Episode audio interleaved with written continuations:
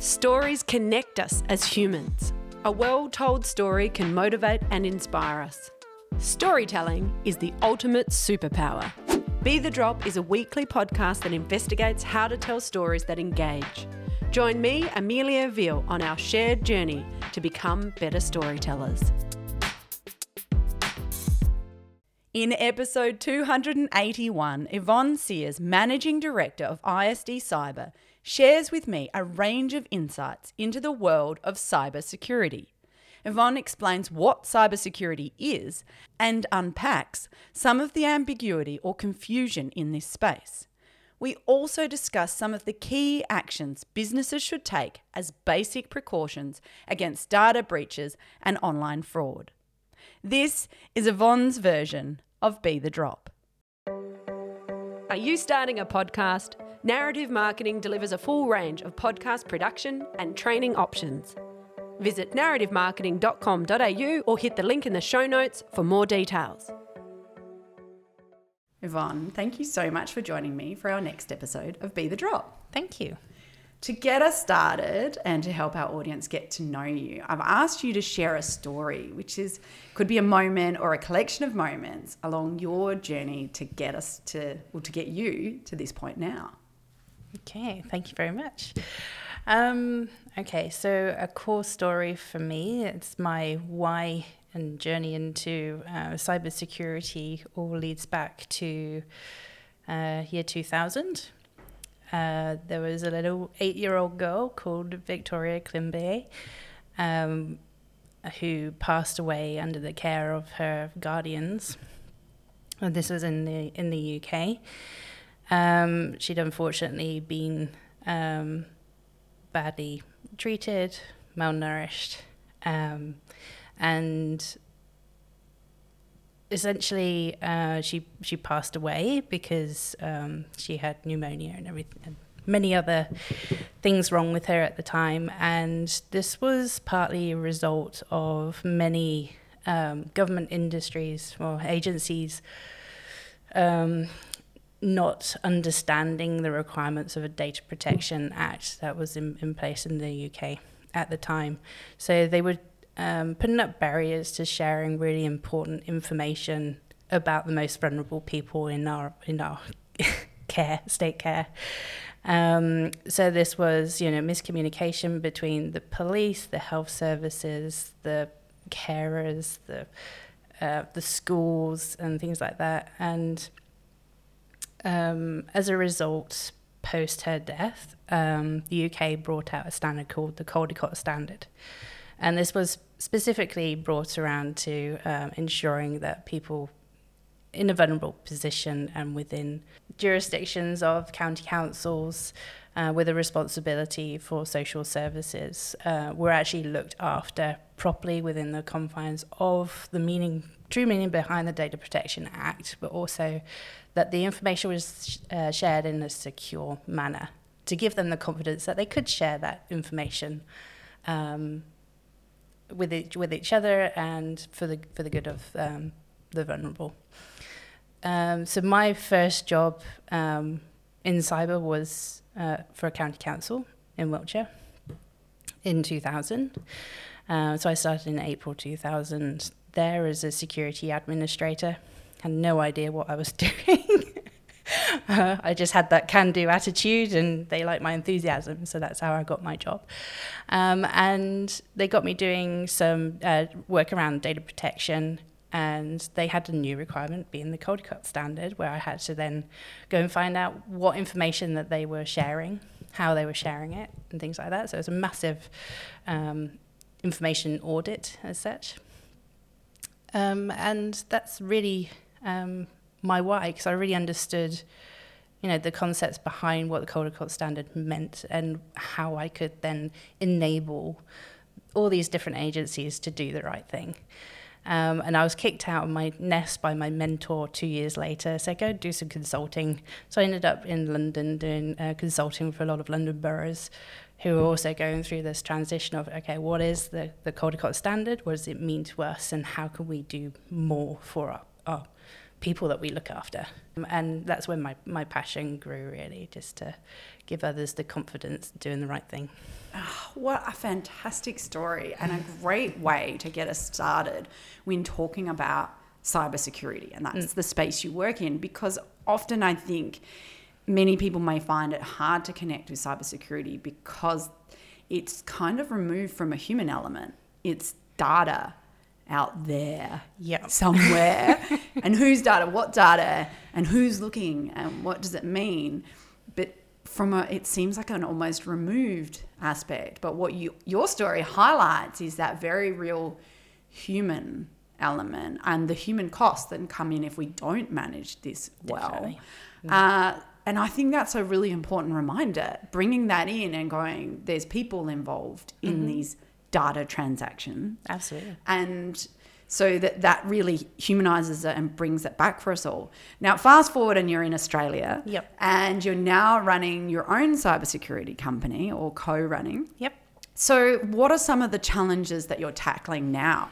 You know, eh, you're working with a range of, of different industries and businesses. What are some of those key things that you work with people that they need to be aware of in this cybersecurity space, which may be slightly overwhelming and we sort of understand it's important, mm. but why? So, if you had to sort of distill down, what do you think might be some of those key bits or key areas? that businesses should be aware from a cybersecurity because they, they may not be in um, the jurisdictions of protecting the vulnerable, but mm. they still have data. What they are those data points? Where should we be looking as a starting point?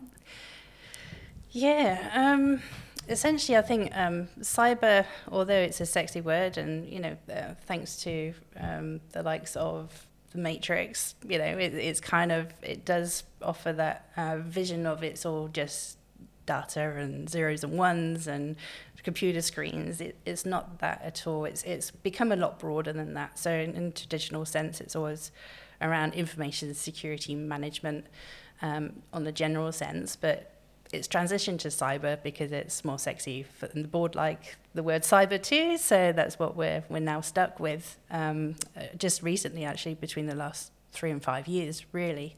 Um, but I think for others, it does create that barrier of confusion as to, okay, well, that sounds really complicated. It sounds a bit IT, a bit techy. Um, I'm not comfortable with uh, even trying to understand it.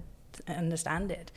However, when you sort of think around the whole cause as to the purpose behind it, you think it from a context from information security. It's about securing your business. It's ensuring that your business is resilient to changes that are happening within your environment. And, you know, technology has changed so so much in the last 10, 20 years. You know, you're, you're doing standard, um, not standard, but uh, traditional businesses are now transitioned online.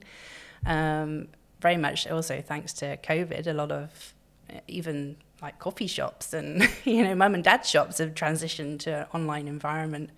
And so they haven't necessarily changed the core of who they are, they changed how they're doing business. And it's that that we need to uh, get organizations of any size, small mum and dad shops through to large organizations, actually understanding what's important to secure their, their business. So to understand that, you need to understand what information you have that's of value to you. Um, and if you don't have it anymore, what does that mean to your business? So um, from yourself, for example, with your podcast, what would happen if someone um, went through your library and deleted everything? What, what sort of effect would that have on your business? Um, and how would you recover? So I think any business going um, or addressing information security or cyber security from the start should really have a good understanding about who they are, what services they provide, have a good understanding of okay, well, if they fall in any regulations or legislation, what implications are there within information security management? Do you have any privacy requirements, or could you actually add value and benefits to your clients by acting um, in a manner compliant with the Privacy Act, for example, because um, that teaches us that we only collect the information that we need. Uh, we get authorization from whoever owns that data that we can actually use it. um, and that we're you know sharing it with those who need to know and we're keeping it secure. So those are the basic principles of the Privacy Act. So that really should be a good sort of starting point for any business, no matter what you do. Mm. And it's interesting you mentioned COVID and the change and the drive or shift to more business operating in that online space.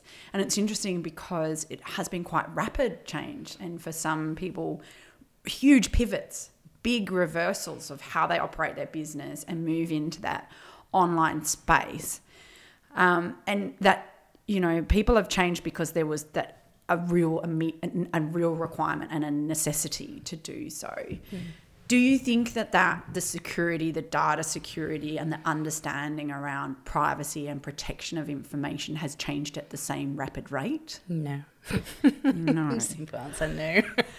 and does that pose a big risk? And what is the risk? How do we understand the risk? Mm.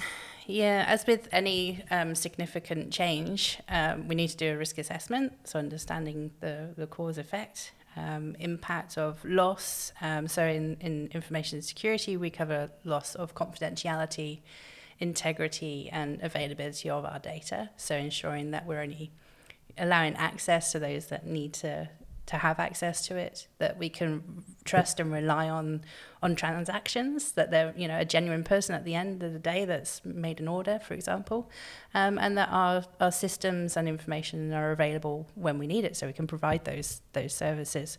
Um, but yeah, because COVID happened all of a sudden, a lot of businesses, you know, probably had these change programs in place maybe within the next five years, such as working from home, for example, they were just on a very slow train.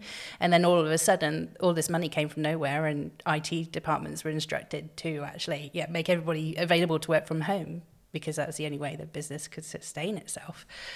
Um, and they were making all sorts of, um, you know, changes to their technology infrastructure, yellowing the actual assets themselves with laptops and things like that. There's been a you know a huge impact on availability of laptops that like the likes of Harvey Norman uh, and what have you, and um, you know that caused a, a chain reaction uh, in itself. So um, yeah, the businesses didn't have a chance to do any kind of risk assessment. So you know, and in that um, example of staff working from home, what do you think are the number one like things that business should be aware of or think of that they may not have as far as security of data? You know, they've got staff working remotely. Mm-hmm. How are they making sure that that business data and information is secure? What are one of the things that you think is is critical for businesses to think of, or a couple of the top things? Yeah. Um, and that really depends on the type of business, what regulations, standards they they need to abide by. Um, but there are some really good platforms for ensuring that you're sharing information in the right way and the information is kept secure. So you've got um, the Microsoft Office 365 suite, which you know comes with it embedded information security controls. You've got your antivirus scanning and things like that, uh, and it's it's possible for um, the IT team to actually manage those remotely as well. Um, so you don't have to physically be on location to look after um, the teams out working from home.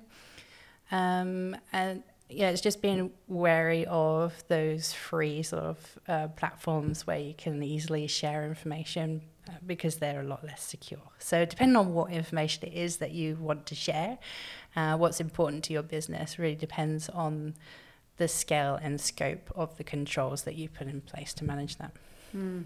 You know, what are some of the advice? You know, certainly we get more advice now around not opening links or mm-hmm. not opening, you know, what are some of those things? And, you know, are businesses training their staff? How do you help support them in that? What are some of those key yep. spaces to try and protect ourselves from these faceless crimes? Yep, definitely. It's just get the word out and any platform that you're on essentially is um, don't click on links through your mobile phone. Um, reduce the number of apps on your mobiles or apps on your, your laptops. Don't click on any uh, any links of um, um, artifacts that come through that you're not expecting.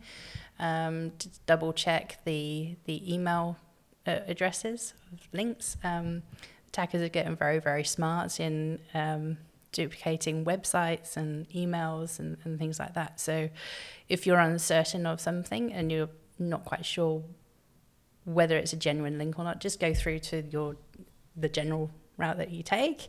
Um, go to the website itself directly and go through your normal login, but just don't go through the via the links.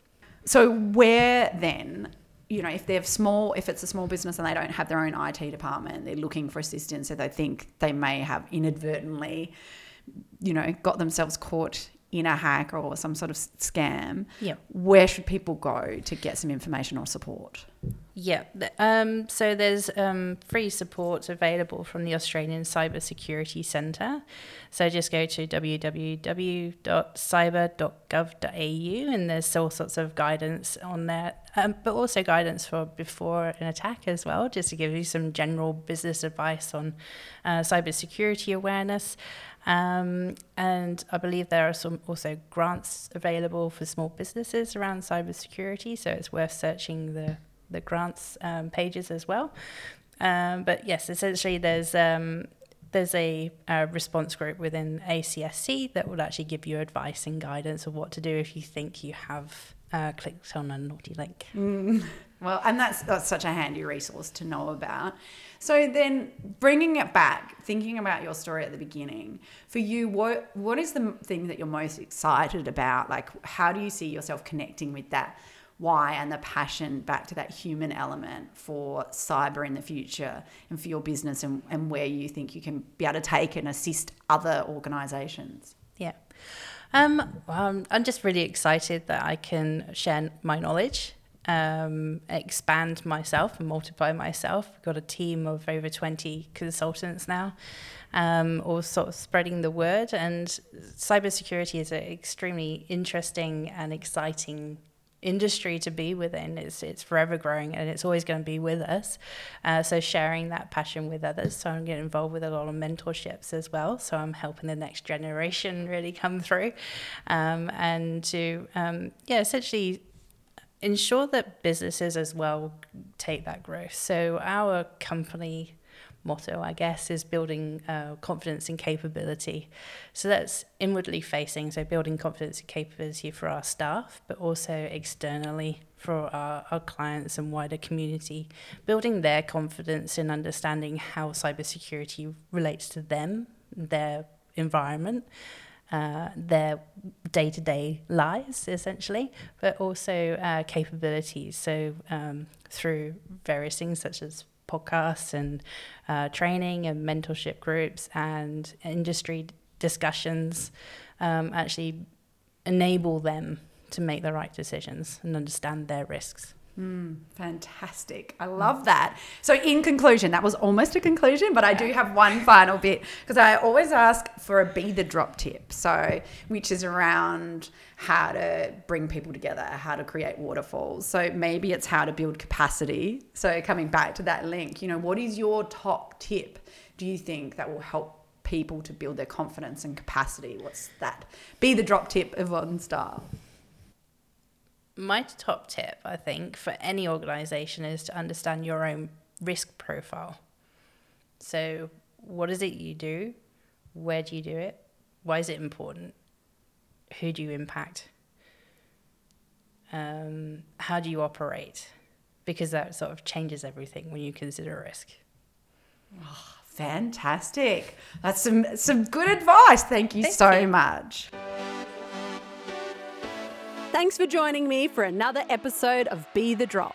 Don't forget to subscribe in order to ensure you never miss out on one of our weekly episodes. Be the Drop is produced by Narrative Marketing, where we believe that stories connect individuals and that powerful storytelling can positively impact the world. To unleash your storytelling superpower, visit narrativemarketing.com.au or check out our social links in the show notes. To contact me directly with any specific comments you have, you can email me via amelia at narrativemarketing.com.au. And don't forget that whilst a task or challenge may seem overwhelming, a waterfall begins with one drop. And look what comes from that.